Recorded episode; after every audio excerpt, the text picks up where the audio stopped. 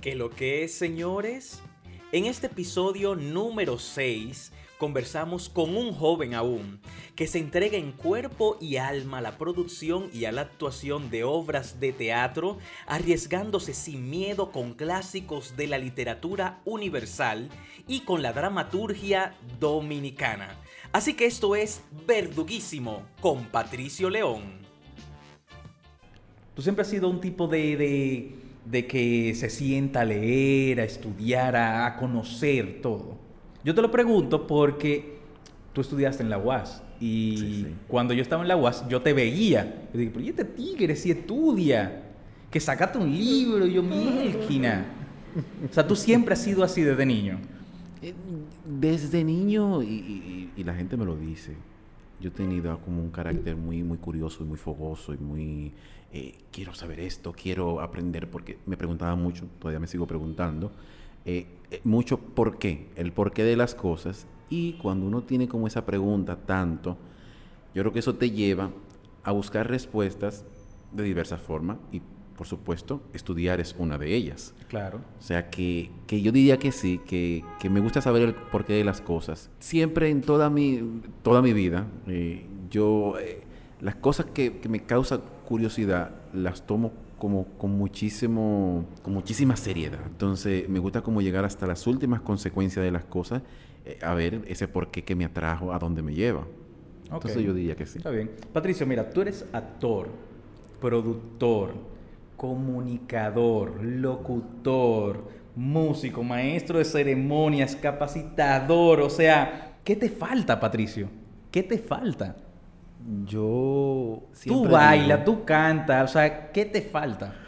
¿Tú sabes cambiar una goma de carro, Patricio? Aprendí recientemente. Pero ¿qué te falta? Bueno, mira, me faltan muchísimas cosas. Yo estoy muy seguro, eh, segurísimo. Y, y me, me parece, siempre me ha, me ha dado mucha inquietud, me inquieta el hecho de que uno, la vida no le da a uno para hacer todo lo que uno quisiera hacer. Entonces, me compensa que tengo un oficio que puedo ser hoy, puedo ser un cocinero, mañana puedo ser una mujer, puedo cambiar de género, puedo ser un hombre del siglo XX, 20 del siglo XV. Entonces, el oficio de actor me compensa esa inquietud que tengo de, de, mira, quiero hacer esto, quiero ser un investigador, quiero ser un periodista, quiero ser educador, quiero ser eh, un diplomático.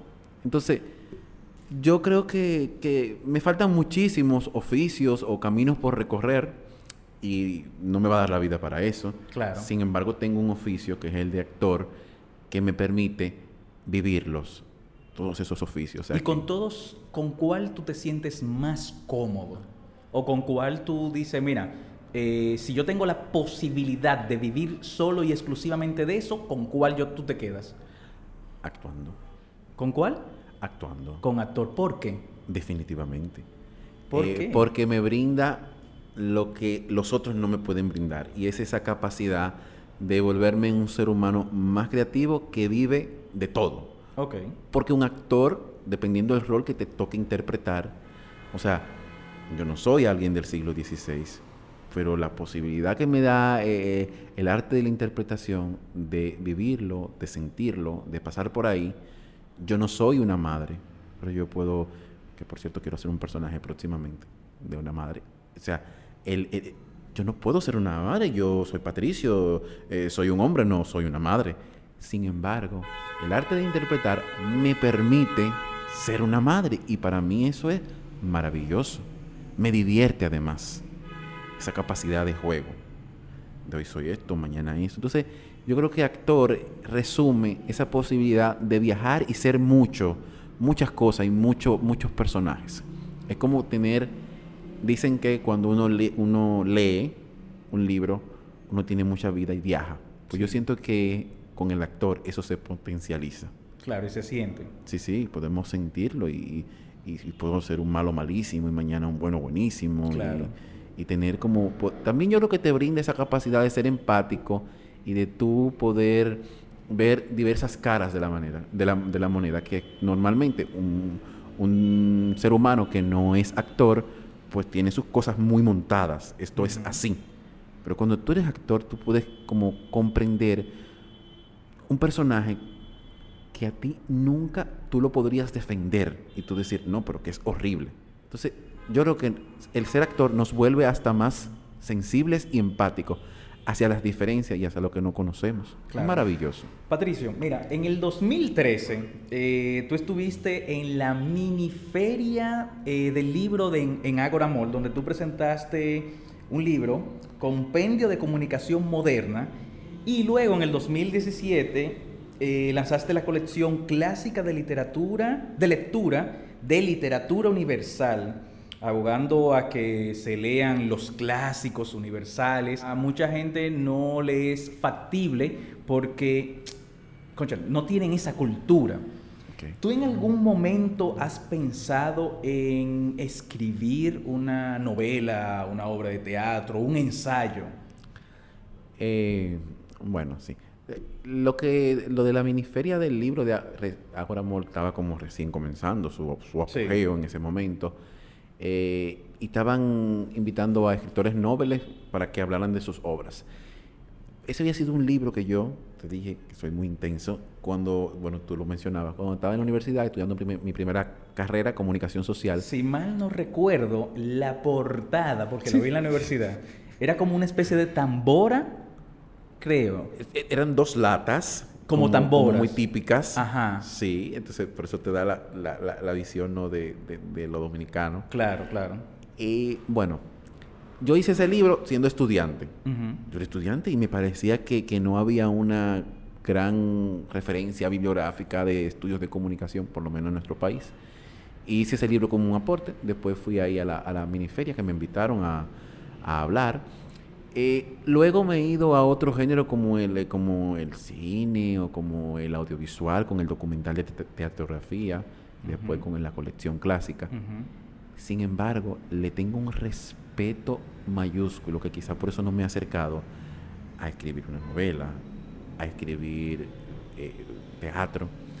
Y bueno, sí, lo que me he atrevido y lo más cerca que he estado es de trabajar, que es un género muy difícil es del cuento. Y próximamente estaré publicando un libro de cuentos que me tiene encantado, fascinado. Se lo he dado a algunos cuentistas que tienen todo mi respeto. Y yo le he dicho, bueno, maestro, mire, que no soy, no soy cuentista, he hecho esta producción. Y una vez uno de ellos me llamó de noche y me dijo, hablo con Patricio a las 10 de la noche, que me sorprendió la llamada. Digo yo, sí, soy yo. Me dice, el actor. Digo yo, que sí, claro, soy yo. el educador, sí.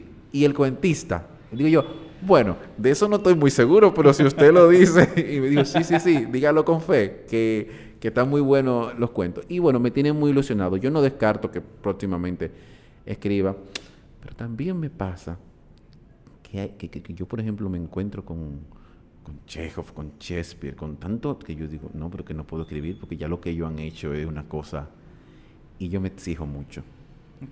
Entonces siento que hay una vara muy, muy alta que a veces siento que todo lo que yo pueda hacer, o sea, no, está Chekhov y Chekhov lo hizo maravilloso y lo hizo Dostoyevsky. Entonces, no lo descarto. Ahora mismo no, no, no estoy escribiendo novelas, teatro, no, no, no. Pero me animé con los cuentos y me ha ido muy bien. Ok, no, bien, bien. Vamos a ver qué tal. Patricio, exprésate dominicano. ¿Cómo surge Exprésate Dominicano. ¿Y por qué? Bueno, Exprésate Dominicano surge en mi vida, mi primera vida universitaria, ahí mismo en la UAS. Eh, surge por inquietudes artísticas y culturales. Yo estudiaba comunicación, no estudiaba arte ni nada de eso. Pero yo entendía, como buen educador, y, y hoy que tú me haces esa pregunta me conecta con una verdad muy grande. Yo entendía que el avance de la sociedad tenía que ver con arte, con cultura. La cultura salva a los pueblos, esa frase tan maravillosa. Y, yo me doy cuenta que no, que no estaba tan equivocado. Entonces surge Expresate Dominicano como una organización eh, para apoyar el desarrollo de la sociedad a través de la educación, del arte, de la cultura y de la comunicación. Entonces ese, ese fue como el cimiento de, del proyecto. Okay. Mira, tú eres uno de los productores más exitosos que tiene eh, el país. Eh, produjiste Secuestro de Amor, eh, también produjiste La Estrategia, Inadaptados, La Casa Bernarda Alba y Esperando Godot. ¿Cuál tú crees que ha sido el éxito de Patricio León como productor? Pero el éxito económico. Uh, porque fíjate algo, yo aquí voy, a desmontar una idea. Cuando a veces a la gente le dicen, él es el productor, la gente inmediatamente viene un sentido de dinero. Y yo siempre digo, el productor es un artista. Porque cuando un productor decide, y, bueno, toma decisiones artísticas, porque hay alguna persona que dice, no, el productor nada más tiene que ver con buscar dinero y no, no, no, el productor toma decisiones artísticas, porque cuando primero decidir hacer arte en este país, tiene que haber un amor por el arte mayúsculo. En estoy hablando de este contexto, donde no hay, no, no es que tú vas a hacer ahora eh, no una empresa multimillonaria que te va a dejar, no para nada. Entonces, producir arte y tener la capacidad o la sabiduría de tomar decisiones artísticas, por ejemplo, qué texto tú vas a llevar a escena y por qué yo llevo Esperando a Godot o el túnel de sábado y no llevo otra cosa. Cuando tú eliges una estética, cuando tú eliges un director, cuando tú eliges un elenco, una sala, hay decisiones artísticas. Entonces, no es solamente lo económico. ¿Cuál producción yo considero que ha sido más exitosa? Yo he aprendido mucho de todas. Eh, Pero tú crees que tu éxito como productor viene de la mano de el equipo con el que tú te rodeas a la hora de hacer una obra? Yo creo mucho en el trabajo en equipo. Y, sí, sí, el éxito tiene que ver. Yo, por ejemplo, trato de, primero de subirme a escena con gente que yo sienta que vaya a aprender. Si no, no me subo. Pero ya estoy como actor. Ahora, como productor, sí también. Yo trato de buscar eh, artistas que vayan con la visión y con la estética de la obra. Porque yo elijo un director, por ejemplo, el mismo Esperando Godot, porque elijo yo a, Chapuzó. Había algo del imaginario y de la, de la estética de Chapuzó que me decía que, que iba con la obra. Entonces sí, el equipo tiene mucho que ver. Sí, pero mira, tú mencionaste algo de cuando te subes al escenario como actor, un equipo que tú puedas aprender. Pero tú, aparte de que produces tus obras, tú actúas dentro de tus obras. O sea, ¿no te llega de mucha ansiedad y estrés el hecho de tú producir la obra y también estar actuándola? Muchísimo. ¿Por qué entonces lo hacen? Porque de repente en nuestro país, a mí me gusta un tipo de teatro no voy a decir que es el mejor ni el peor ni nada, sino tipo de teatro sin, darle un adjetivo, ¿no? Que yo entendí que si quería hacerlo, tenía que producirlo. No es que me gusta mucho, sí yo soy, a mí me gusta mucho controlar y organizado y toda la cosa, sí eso es cierto, que va mucho con la producción, pero hay un tipo de teatro que aquí no se hace usualmente. Por ejemplo, cuando yo hice Esperando a Godot, la gente me decía, estás loco porque tú vas a hacer Esperando Godot, eso. No es comercial, es una obra que no pasa nada, aparentemente. Es una obra que ya es para gente vieja, había un riesgo mayor, pero cuando tú tienes una necesidad de expresarte a través de una obra, eh, a través del arte, eh, para mí eso es más, más importante de, de, si yo voy a, a, ganar dinero o voy a tener un, me voy a explotar. Porque yo lo ideal era que yo no fuera el productor de Esperando Godot y que yo la actuara ni siquiera dirigirla, no me interesa, no, no, no quería yo dirigirla ni nada, no me pasó por la mente. Pero yo decía, pero si no lo hago yo, ¿cuándo voy a hacer Esperando a Godot? Y me interesa hacerlo, como muchísimas otras obras que no las he hecho y que entiendo yo que si no viene un productor a hacerla, tengo que tomar la iniciativa. Hay algo también de, de, ser obstinado y de liderazgo en eso. Yo no me gusta otro tipo de teatro, me gusta ese.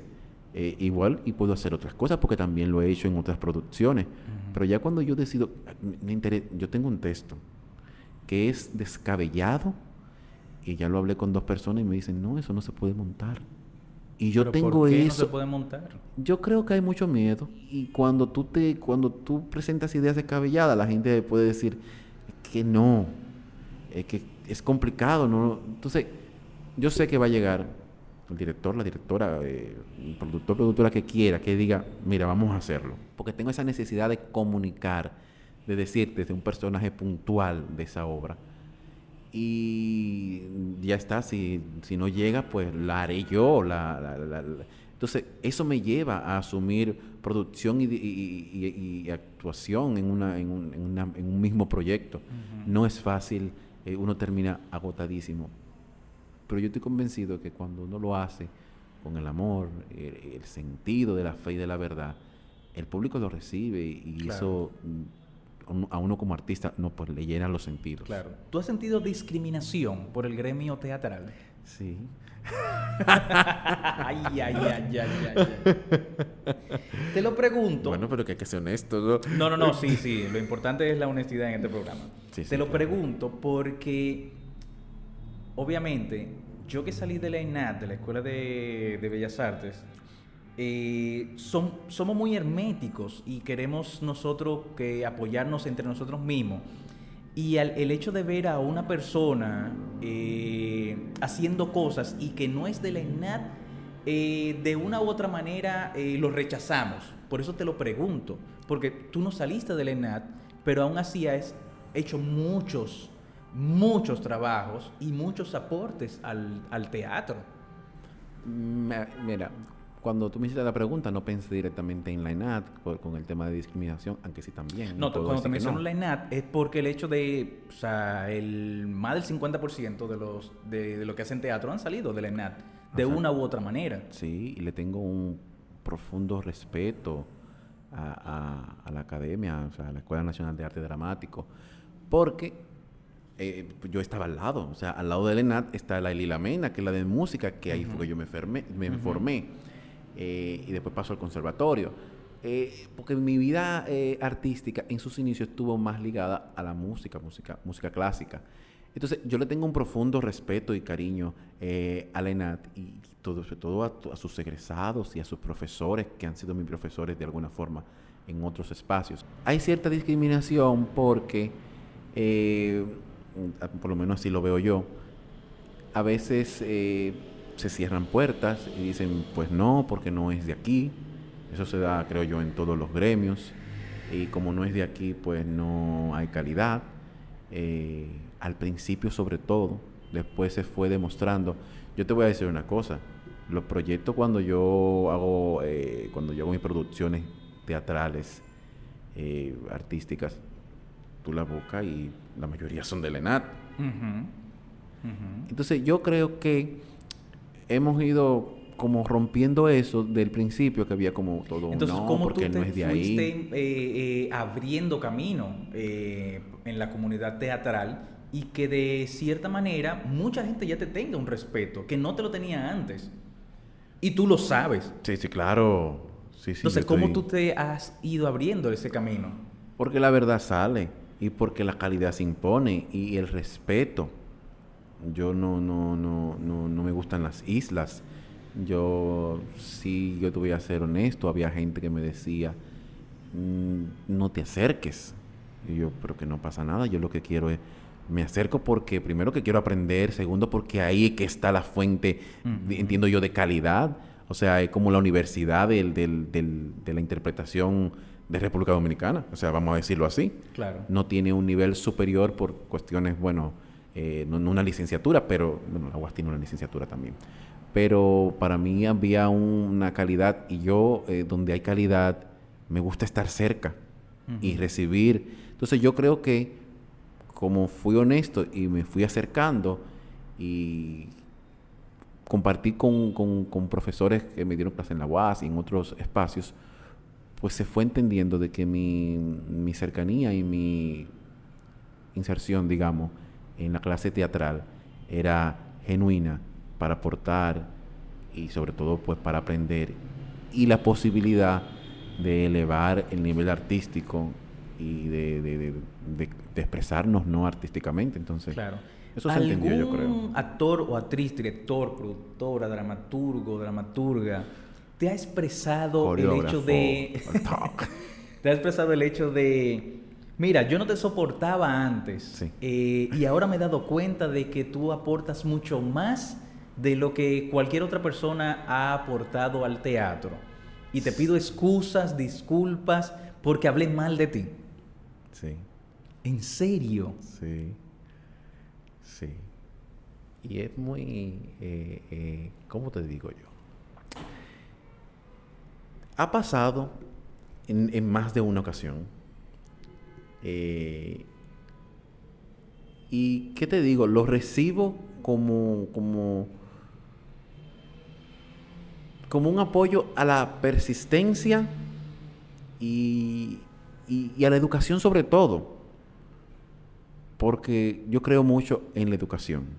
O sea, en el sentido de cuando tú eres una persona educada y tú vas por el mundo queriendo aprender y aportar, pues las puertas se abren.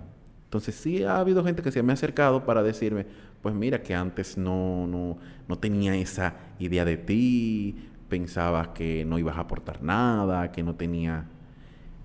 Y también por otro lado, existieron, eh, eh, hay personas que en su momento me, pues me enfrentaron algunos a mis espaldas, eso no los cuento porque no me, no me, no me consta, y sí, gente que frente a frente Claro, me dijo, te lo pregunto porque cuando tú hiciste teatrografía dominicana, donde agrupaste a, por no decir el 100% de los teatristas dominicanos, pero gran parte eh, y varias generaciones, el hecho de tú hacer eso como iniciativa y siendo una persona que no salió de, de la ENAT, por ponerle, porque es la única escuela estatal de teatro, sino que tú vienes de talleres, clases en la UAS, y ese hecho, yo sé que a mucha gente le dolió, de, mira, este muchacho está haciendo esto y yo no lo pude hacer, yo sé que yo podía hacerlo mejor, pero no lo hice. Yo sé que a mucha gente le dolió y por eso te hice esa pregunta. Mira, sí, yo, una persona que está ahí en Teatrografía Dominicana, que se, lo contactamos para que esa persona estuviera ahí, eh, me dijo, después me fue a ver a una obra, y me dijo, bueno, pero yo que yo fui al documental y hablé, pero seguí en mi mente que tú eras un productor, pero no eras un actor, artista. ¿verdad? Y lo que yo he visto en escena me has conmovido y he visto una verdad. Te felicito. Eh, y me dijo, aguanta. Esta es una carrera de mucho sacrificio y lo que yo he visto en ti a través de tu arte, de tu interpretación, me dice que hay un artista comprometido con, con el arte y con la cultura de su país. Y para mí eso eh, es cierto también que, fue un peso muy grande, porque ahora. No, no- yo digo, pero ahora no se me permite hacer una cosa, eh, un varieteo, no, no, no- sé. Ahora no puedo fallar, ahora no Ahora puedo fallar. fallar, ahora no puedo. eh, y mentira, que también que quiero hacer de todo. Claro, mira, Patricio. hacer- quiero hacer como, como, no tengo ese tampoco. Hay mucha gente que piensa en la clase artística que yo, no, porque él hace clásicos y es un teatro muy comprometido, y qué sé yo, y ahora Sí, no pero también tú has hecho cosas de con dramaturgia dominicana. Pero o sea, no necesariamente claro. clásico. O sea, yo lo veo bien el hecho de que tú sigas defendiendo lo clásico, porque ya mucha gente cuando sale del ENAT, y vuelvo y recalco lo del ENAT porque es la escuela estatal, Ajá. o que salen de otro taller, o sea, quieren hacer cosas más contemporáneas. Ah, ya, bien, yo me leí a Shakespeare, ah, ok, bien, me leí dos obras de Calderón de la Barca, chévere, ya lo leí, pero no lo montan. Entonces tú te arriesgas en ese punto de déjame montar los clásicos porque los clásicos te caen ahí y por alguna razón son muy buenos. Que- eh, Pero por eso, son clásicos que son buenísimos. Además, la gente da, no, porque me gusta un teatro contemporáneo. No, no, no. o sea, Ellos son hay- hay- contemporáneos. Shakespeare es contemporáneo. Sí, hay, hay- por eso es clásico. Con lo de contemporáneo, entre comillas, hay un mal concepto sobre eso. Sí, sí. Tú puedes por, perfectamente utilizar un clásico o una tragedia griega como Edipo Rey y utilizarlo en el montaje sea contemporáneo. Exacto. Y lo que hablan esos grandes autores son de temas tan actuales como, Claro. como que estamos tú y yo aquí hablando, teniendo una conversación en esta covidianidad. Claro. Todo es muy actual, no es... Incluso las nuevas dramaturgias se alimentan de los clásicos. Claro. Y yo, eh, una persona de otra disciplina decía un día, bueno, de ballet, decía, "E- es que estamos cansados en este país de hacer Tchaikovsky. Y yo dije, ¿cómo? ¿Pero cómo? Me pareció aquello terrible. No, o sea, lo que hay en Shakespeare, en Tchaikovsky, en Lorca, en quien sea, no sé, eh, de esos grandes maestros, eh, hay una, por eso son clásicos, porque han trascendido al tiempo y hay una calidad probada y hay obras que se montan sí o sí cada año en las grandes capitales del mundo. Y a eso debemos aspirar, a que tengamos en cartelera los grandes clásicos y también las dramaturgias emergentes. Claro. Y mi carrera como productor, como actor, ha estado muy lineado. No es cierto que yo solamente hago clásicos, porque cuando vemos mi carrera también hay mucha dramaturgia dominicana. Y creo en la dramaturgia, porque yo he- incluso he buscado eh, dramaturgos para, por encargo que me hagan esta obra. Claro. Entonces yo creo en las dos cosas, no, Claro. no, no, no me cierro. Claro. Patricio, mira, tú has participado en obras como La Casa Bernarda Alba, El Túnel, Inadaptados, con, por no decir la, eh, el, eh, bueno, con parte de los mejores actores de este país. Eh, ¿Tú no te has sentido en algún momento estando en escena con esos grandes actores que, cónchale, son buenos todos? ¿Tú no te has sentido con esa necesidad de mierquina? Me van a opacar, eh, tengo que subir el nivel porque fulano está mucho más alto. ¿Tú no te has sentido así? ¿O no te han hecho sentir de yo soy mejor que tú, aunque no te lo digan en, cierta en, en- cierto momento? Eh, eh, bueno, te, te voy a responder con tre- tres ideas puntuales. Mira. Lo primero es que eh, sí tuve una experiencia así. Sí, sí, sí, tuve una experiencia. Eh, y como te digo, yo soy una persona muy apasionada, muy persistente. O sea, eso lo que me hizo fue decir, vamos, que ahora más, para adelante. Lo segundo es que yo trato de subirme a escena con gente que yo respete y que entiendo que me va a enseñar. Y me he encontrado en escena con gente que yo digo, wow, déjame ver cómo lo hace. Y lo utilizo para aprender. Y creo que, eh, porque tú sabes muy bien que uno hace teatro y no, uno no se lleva la gran cantidad económica de dinero. Yo creo que la satisfacción está ahí en que yo puedo, y yo puedo decir que hoy soy mejor actor que ayer porque he aprendido de esa persona con la que me he subido en escena, a ver cómo lo hace. Y lo tercero es que alguien de teatro me dijo una vez, cuando yo iba a hacer Esperando a Godot, me dijo, eh, Patricio, no hagas esa obra. Primero, una obra aburridísima. Además, no, estás, no, vas a estar, no vas a estar al nivel actoral para hacer esa obra. No se sabía quién era el elenco todavía. Eh, dijo, no, si tú quieres, eh, dentro de unos años, hazla. Y yo que no, que ya voy a hacerla. Ya eso estaba, no estaba tan decidido. Pero ¿qué pasa?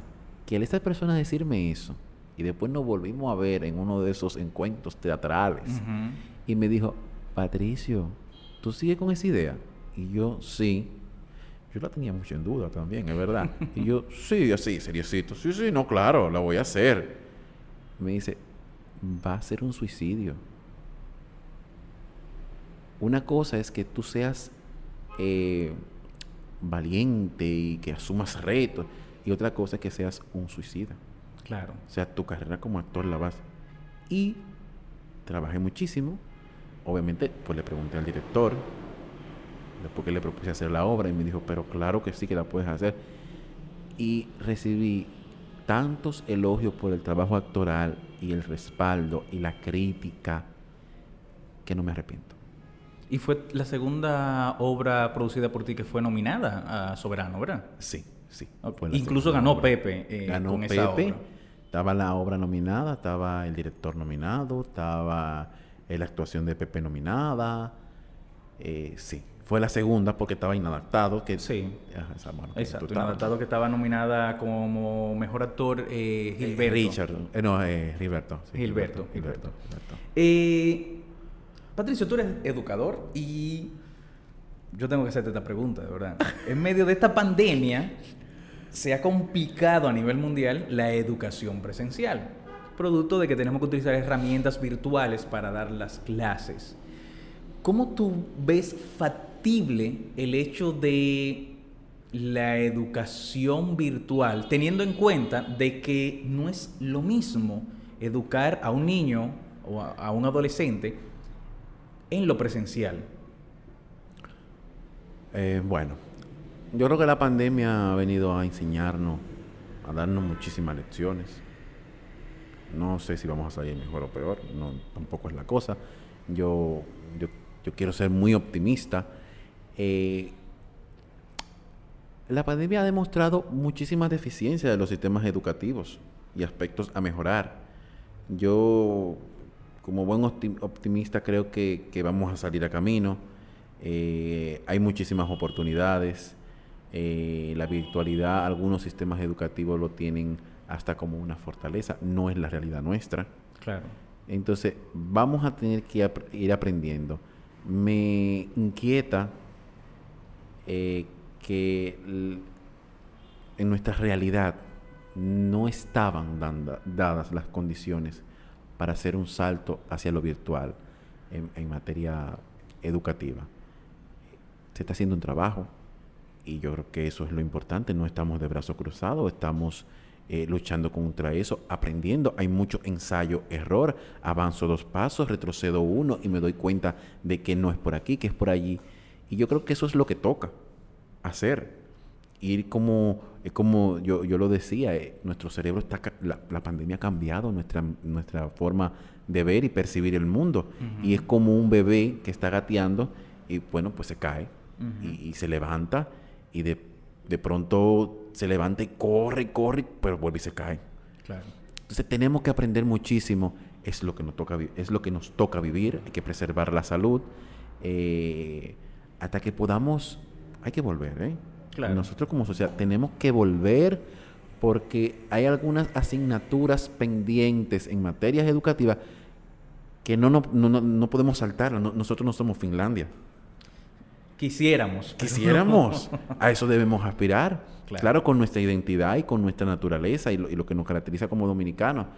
Pero eh, me parece que estamos haciendo lo que hay que hacer mientras, con lo que tenemos, ¿no? Eh, y eso es importante. Siguiendo con lo de la pandemia, Patricio, y tú como productor de teatro, ¿cómo tú, bueno, y que nuestra ministra de Cultura mencionó el hecho de que se va a ir abriendo los teatros al público con las medidas eh, de seguridad. Como productor, ¿cómo tú crees que pueda resurgir de nuevo el teatro en el país? Tú me, me, haces la pregunta como productor y yo te la quiero responder como educador. Ok. Y te la respondo como educador porque eso es lo que falta para abrir el teatro dominicano. O sea, yo se lo digo a la gente, nosotros tenemos muchísimos ejemplos de ciudades donde los teatros están abriendo, ya han abierto y están en, pauta, donde hay unos protocolos. Entonces, esos, esos protocolos hay que, porque el teatro hay que abrirlo, ¿eh? porque están abiertas las iglesias, los colmados, todo esto, ¿no? Entonces, hay que abrir el teatro. Ahora, el reto es la educación. Y uno dice, bueno, pero que entonces van a abrir la ópera y van a... Eh, eh, en Europa del Norte. En Europa del Norte donde hay una cultura educativa, donde hay una educación que permite que el ciudadano entienda unas nuevas reglas y unas nuevas normas.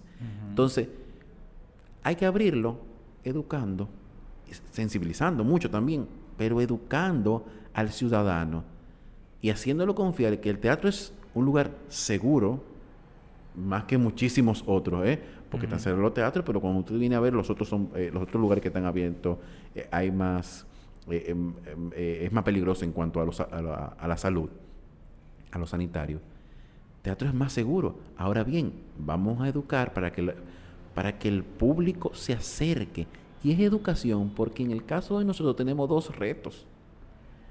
Que la gente se eduque y vaya al teatro a, unas, nuevas normas de convivencia.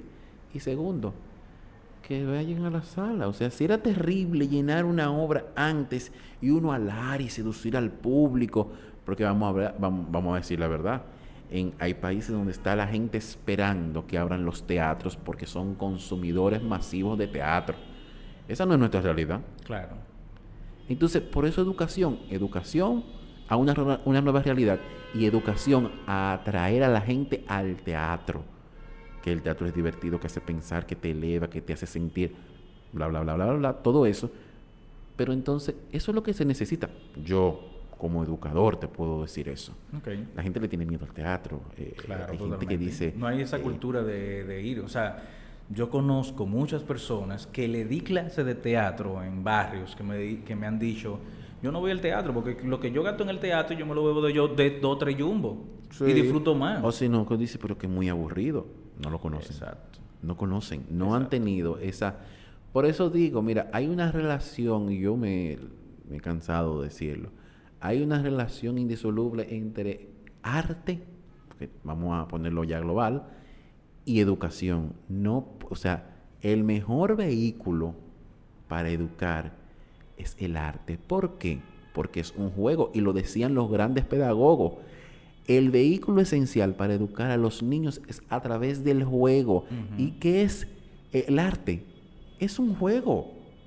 Es, imaginar, es creativo, eh, despierta. Entonces, yo no sé por qué es que, bueno, sí lo sé, las autoridades todavía no lo han entendido. O no quieren entenderlo, no sé. Claro. Patricio, ¿cuál ha sido tu mejor y peor, y peor experiencia como actor como director y como educador? Mi mejor, mi, mejor y peor experiencia. Vamos por parte. Primero como actor. Como actor. Que tú dices, Milkina, esta cosa que hice como actor, no, no, no, no. Ay, sí, ya me acuerdo. ya me acuerdo. Mira, yo actué para, gracias a Dios, eso como que no lo vio nadie. Yo quiero creer. Yo actué eh, para algo que era eh, comunitario, escolar, eh, de una comunidad universitaria. Y hice ayer como un festival de unos monólogos y algo. Hice algo terrible. Entonces llenó, pero yo creo que no había gente ni de la comunidad teatral ni de nada por el estilo. Y, pasó así. Eso no, no me vuelvo a meter. Porque yo creo mucho en el rigor, en el ensayo, y fue algo como lo loco. No, eso. Eso fue lo peor. Eh, claro, ni lo cuento, ni, ni está en mi repertorio, ni nada de eso. Y lo mejor, no me puedo decidir. ¿Tú no puedes decir lo mejor como actor? No, no me puedo decidir. ¿Pero y por qué? No, porque... O menciona como una de las mejores. Es que cada una me ha dejado como actor un crecimiento importante.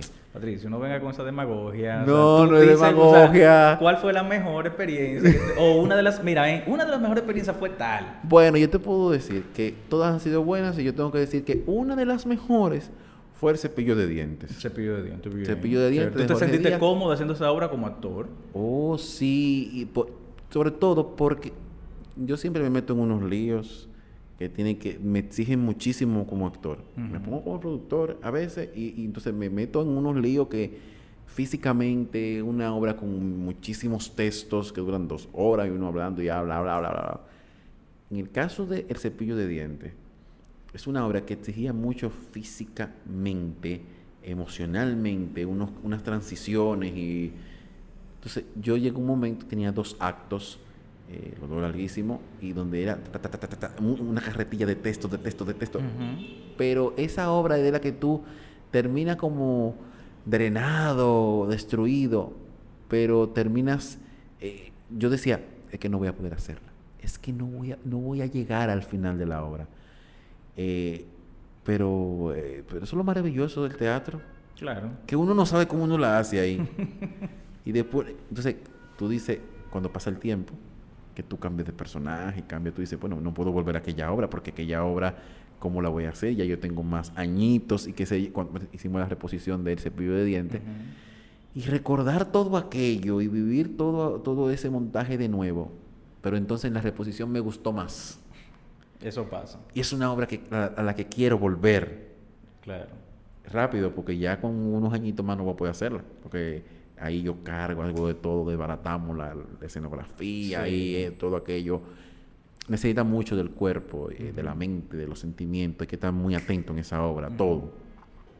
Naturalmente también tuve una compañera maravillosa que me, que me encantó, eh, Cindy, y, y la disfruté, aprendí y, y me divertí. Claro. mucho. ¿Y como productor? Como productor, eh, tú ves, ahí entonces, cada una por algo, algo particular. Por ejemplo, el túnel es bellísimo. Esa es como mus- me- me- la mejor experiencia como productor. La, la mejor, eh, o sea, yo no decir la mejor, pero yo le tengo un aprecio, eh, como algo entrañable que yo tengo con esa obra. Yo le recuerdo esa música. Ahora te voy a decir una cosa. Yo las obras, las películas, eh, mi calidad tiene que ver en función de la música, mucho. No sé si por mi formación de músico, pero la música es muy importante. Entonces, esa obra tiene una música exquisita. Además del, del texto del túnel de sábado, que es maravilloso. eh, el mismo cepillo de dientes. Claro. Esperando a Godot. ¿Y, y la peor como productor? La peor como productor. me la, me la menciona, reservo, menciona. Me la reservo. No tiene que mencionar la obra, puede ser la situación. Bueno, yo tuve en esa obra y yo entiendo que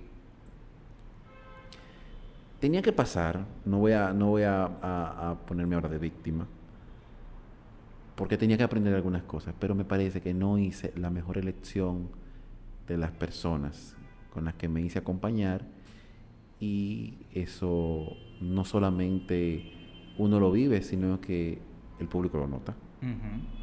Y no quiero, no quisiera yo tener que volver a, a- no, no puedo ni reponerla ni hacer nada con esa obra, porque, pero fíjate que fue por mí, o sea, las decisiones artísticas que tomé, pienso que no fueron las ideales. Ok. Entonces, eso hizo que el proceso, que los resultados eh, no fueran los mejores. ok. ¿Y como educador? Como educador, bueno, pero no tengo como... eh, lo malo, lo- una experiencia Eh, mala como educador. mala. Mm, No sé, no me llega nada. ¿Y buena? Ah, bueno, muchísimas. Tengo mucha experiencia. Pero una, una que tú recuerdes. Una que yo recuerdo, que yo recuerde. Ah, bueno. Sí es cierto que, por ejemplo, en mi faceta de educador universitario, también tengo eh, eh, en, en- en nivel primario, pero en faceta como educador de universitario me pasó algo muy bueno. Y es que sí es cierto que yo soy muy exigente y bueno y todo aquello, porque yo entiendo que de educación nos mandan lo peor. Entonces tú no vas para qué, pues métete educación, que ahora con la con la Claro. con el 4% hay dinero, métete para allá. Claro. Entonces, a veces eh, tengo que poner mucho carácter porque eh, no podemos estar egresando. Pues yo digo, cuando un profesor eh, no está haciendo bien su trabajo, mata a mucha gente. Cuando es un médico, mata a uno en una vida, pero un profesor castra y mata a muchísimas personas. Entonces, a mí me pasó con, me ha pasado con varios estudiantes a nivel universitario, que guiarlos, tomarlos, eh, esos prospe- prospectos que generalmente los otros profesores no quieren o que no entienden que puedan tener un futuro bueno, y acompañarlos y después ver que se convierten en un diamante, vamos a decirlo así. Claro. Porque en esto también hay, hay algo como un ojo crítico Ujú. que tú sabes cuando hay alguien, hay un buen educador que no ha llegado allí porque, bueno, me van a pagar Ujú. eh, con la revolución educativa, qué sé yo, no me voy a lucrar, sino que hay una, hay, hay una verdad. No, y que también se debe, debe ser vocación. Exacto. No el hecho de, mira, métete ahí porque tú vas a ganar mucho dinero, pero yo he conocido gente que son educadores que no saben hablar, Patricio. Sí, O sea, yo tuve una profesora que le, en la universidad que esa materia la se compartía con, con las personas de, de- de educación Y ella dijo algo clave y siempre me he quedado con eso. El hecho de, conchale, ¿cómo hay gente que tiene faltas ortográficas al hablar? Una cosa increíble y así llegan al aula. Yo se lo digo, así mismo ustedes lo transmiten a los, a los niños. Pues, por ejemplo, yo doy clase universitario, es para profesores de educación inicial, inicial y primaria. Entonces, no, para mí es inadmisible, no lo puedo tolerar. Entonces, cuando a veces, yo te digo, secciones en la UAS que comienzan con 80, 70 gente, y al final se quedan 20, se quedan 30, se, tienen, se quedan lo que tienen que quedarse. Ahora, yo no puedo permitir que salgan del aula eh, por pasarlos, ya si lo pasa otro, otro, profesor, porque es algo que yo he criticado como educador y como técnico no, y pasa educativo. En la escuela pública. El hecho de, mira, Kina, tengo este problema tres años seguidos, lo voy a pasar para que quitame ese problema, que lo he escuchado, Patricio. yo he tenido estudiantes de teatro en el dique de 16 años que no saben leer. Y tú le preguntas, ¿qué curso tú estás? No, en tercero bachillerato. Sí, pero ¿cómo llegaste? ¿Cómo tú llegaste ahí? Obviamente con eso, de, ah, este muchacho jode mucho, déjame pasarlo, quítame ese problema de arriba. Sí. Y así pasa. E, en el caso de educación superior es todavía terrible porque ese es un caso de un estudiante, pero cuando es un docente que entonces va a la aula a matar a todo esto, porque que por las aulas pasa la sociedad. Por las aulas pasa la sociedad. Ahora hay mucho, yo siempre lo digo, ah, yo tengo tantos followers, yo tengo... En el caso del educador, el educador es un líder por naturaleza, porque inmediatamente usted eligió esa profesión, usted tiene en el aula 20 seguidores, 30 seguidores, lo que sea, el número que sea. Y el año que viene va a tener más. Entonces, el conducir eh, es una responsabilidad mayúscula. yo, yo te digo, yo lo, yo, lo, yo lo comparo con médicos que yo digo, no vayan a las aulas a asesinar y a castrar o a decirle a las personas, no debe ser así. También el no. Yo lo trabajo mucho con mis estudiantes, eh, castrando sueños, castrando gente. Claro. Entonces. Claro. ¿Con qué sueña Patricio? Yo sueño con muchas cosas, Iván. Pero menciona una o dos, no, no un listado. Yo sueño. ¿O cuál sería el sueño más grande de Patricio? hasta, por, hasta ahora? Yo sueño con un mundo... No, no, no, no. Cero, te repito, cero demagogia, cero universo, un mundo lleno de paz. No, ¿qué sueña Patricio? Iván, que te lo juro que es uno de mis sueños. o sea, Iván, para mí, yo decir que en este país no hay un, por ejemplo, no se hace ópera. Yo sueño con el mundo. Y la gente va a decir, pero Patricio, estamos hablando de un sueño personal. Estoy hablando, señores, por favor, porque aquí no hay una, una historia operística, eh, una tradición operística importante. Porque este país no está en los, en los rankings de mejores países con, el, con los mejores sistemas educativos dominicanos. Pero ese es tu sueño. Yo quiero saber el sueño de Patricio. Sí, Por ejemplo, mi, sueño mi, sueño puede ser, ok, yo quisiera tener una, eh, una isla para mí puede ser un sueño. Pero de verdad tú sueñas con que en el país tenga un repertorio de ópera, Patricio. No te voy a decir que es mi sueño. No, entonces yo te estoy preguntando tu sueño. No, no, no, no, no. es que sueña, Patricio. Bueno, ¿con qué sueño yo de manera particular? Como, claro. bueno, yo sueño con vivir de la interpretación. ¿Viste qué fácil? ¿No se te cayó cabello? No, gracias a Dios.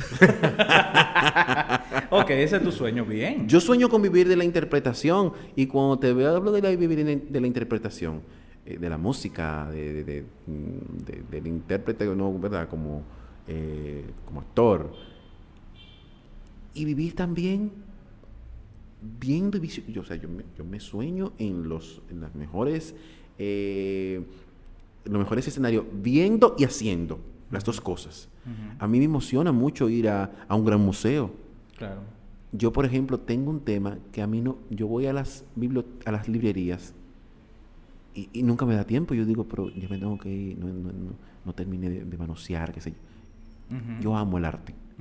Yo sueño con, con, tener una vida donde, donde yo pueda, ah, bueno, estoy ensayando, pero voy a ver una obra, pero voy a ver un concierto, pero voy a hacer un musical, pero voy a yo, por ejemplo, no soy intérprete de ópera, me hubiese encantado. No soy intérprete de ballet clásico, me hubiese encantado.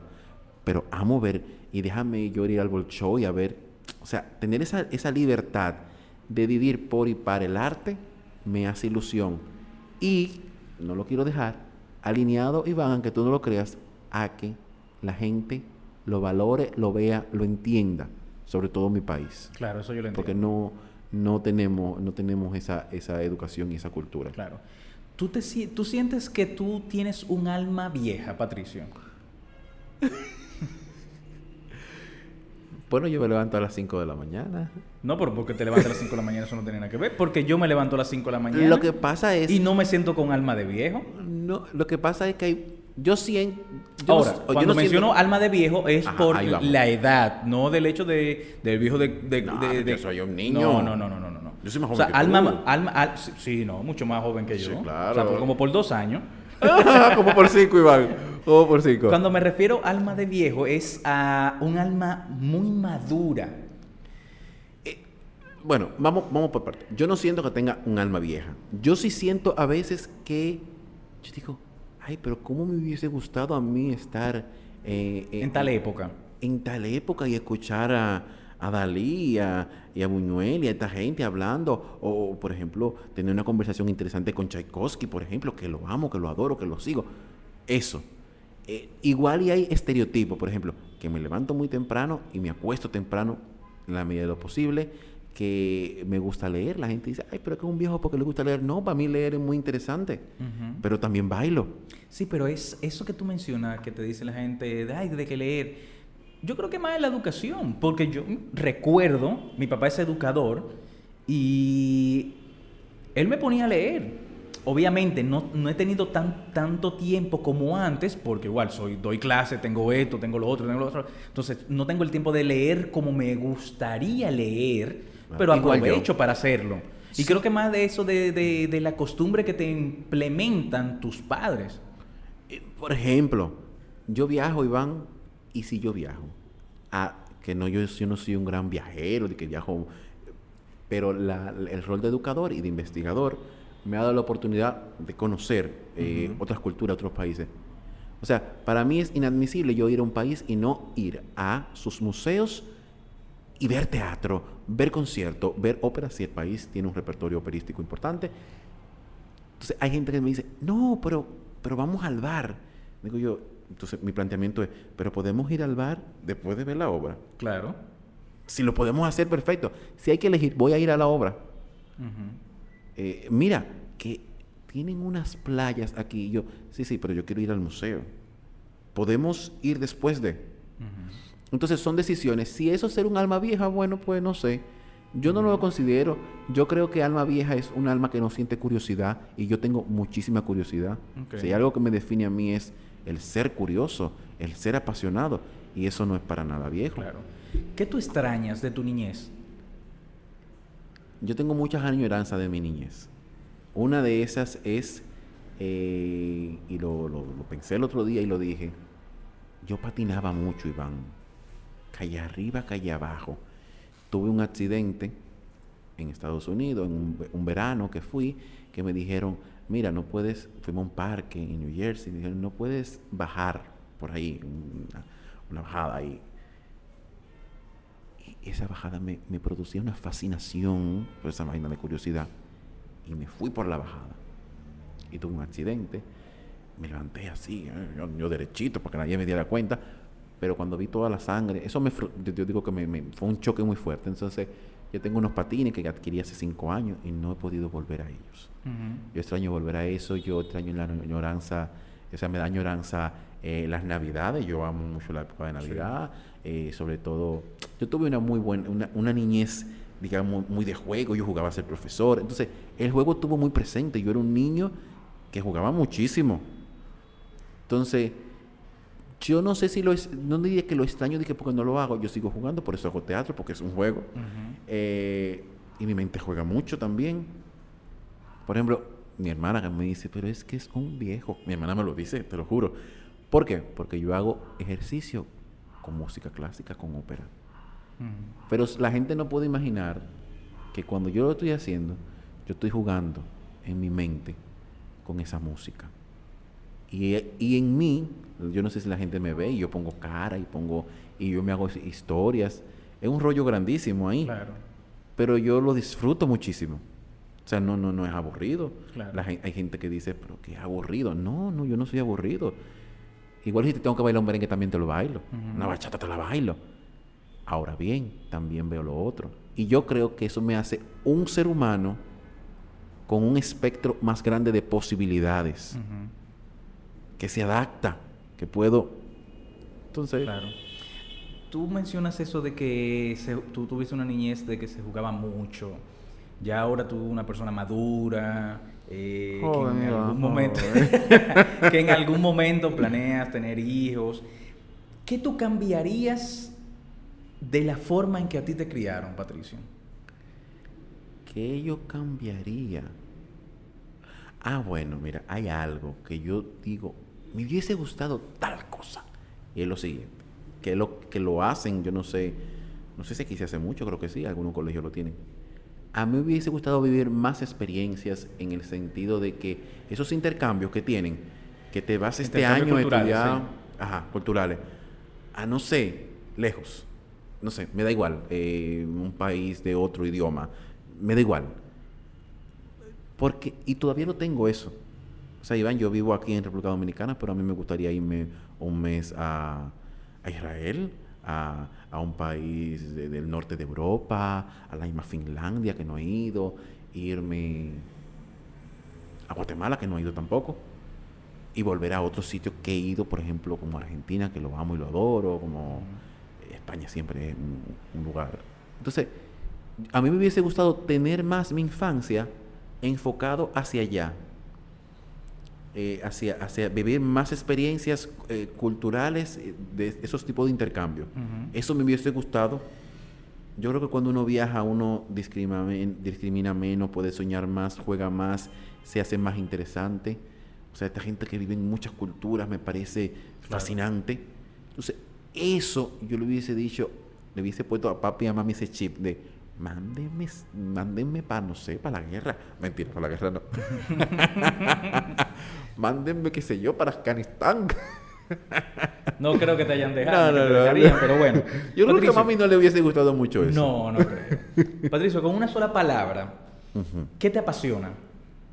El arte, ¿Qué te hace feliz? la libertad. ¿Qué te molesta? Lo contrario de libertad sería como la coerción. ¿Tu sonido favorito? El silencio. ¿Tu palabra favorita? Palabra favorita, león. ¿Y tu mala palabra favorita? No soy de, decir- de- de decir mucha mala palabra de vez en cuando. No, pero una que tú menciones mucho, o sea, o tu favorita. Tú lo puedes decir. Coñazo. Tú lo puedes decir. Coñazo. Yo lo que más digo es eso.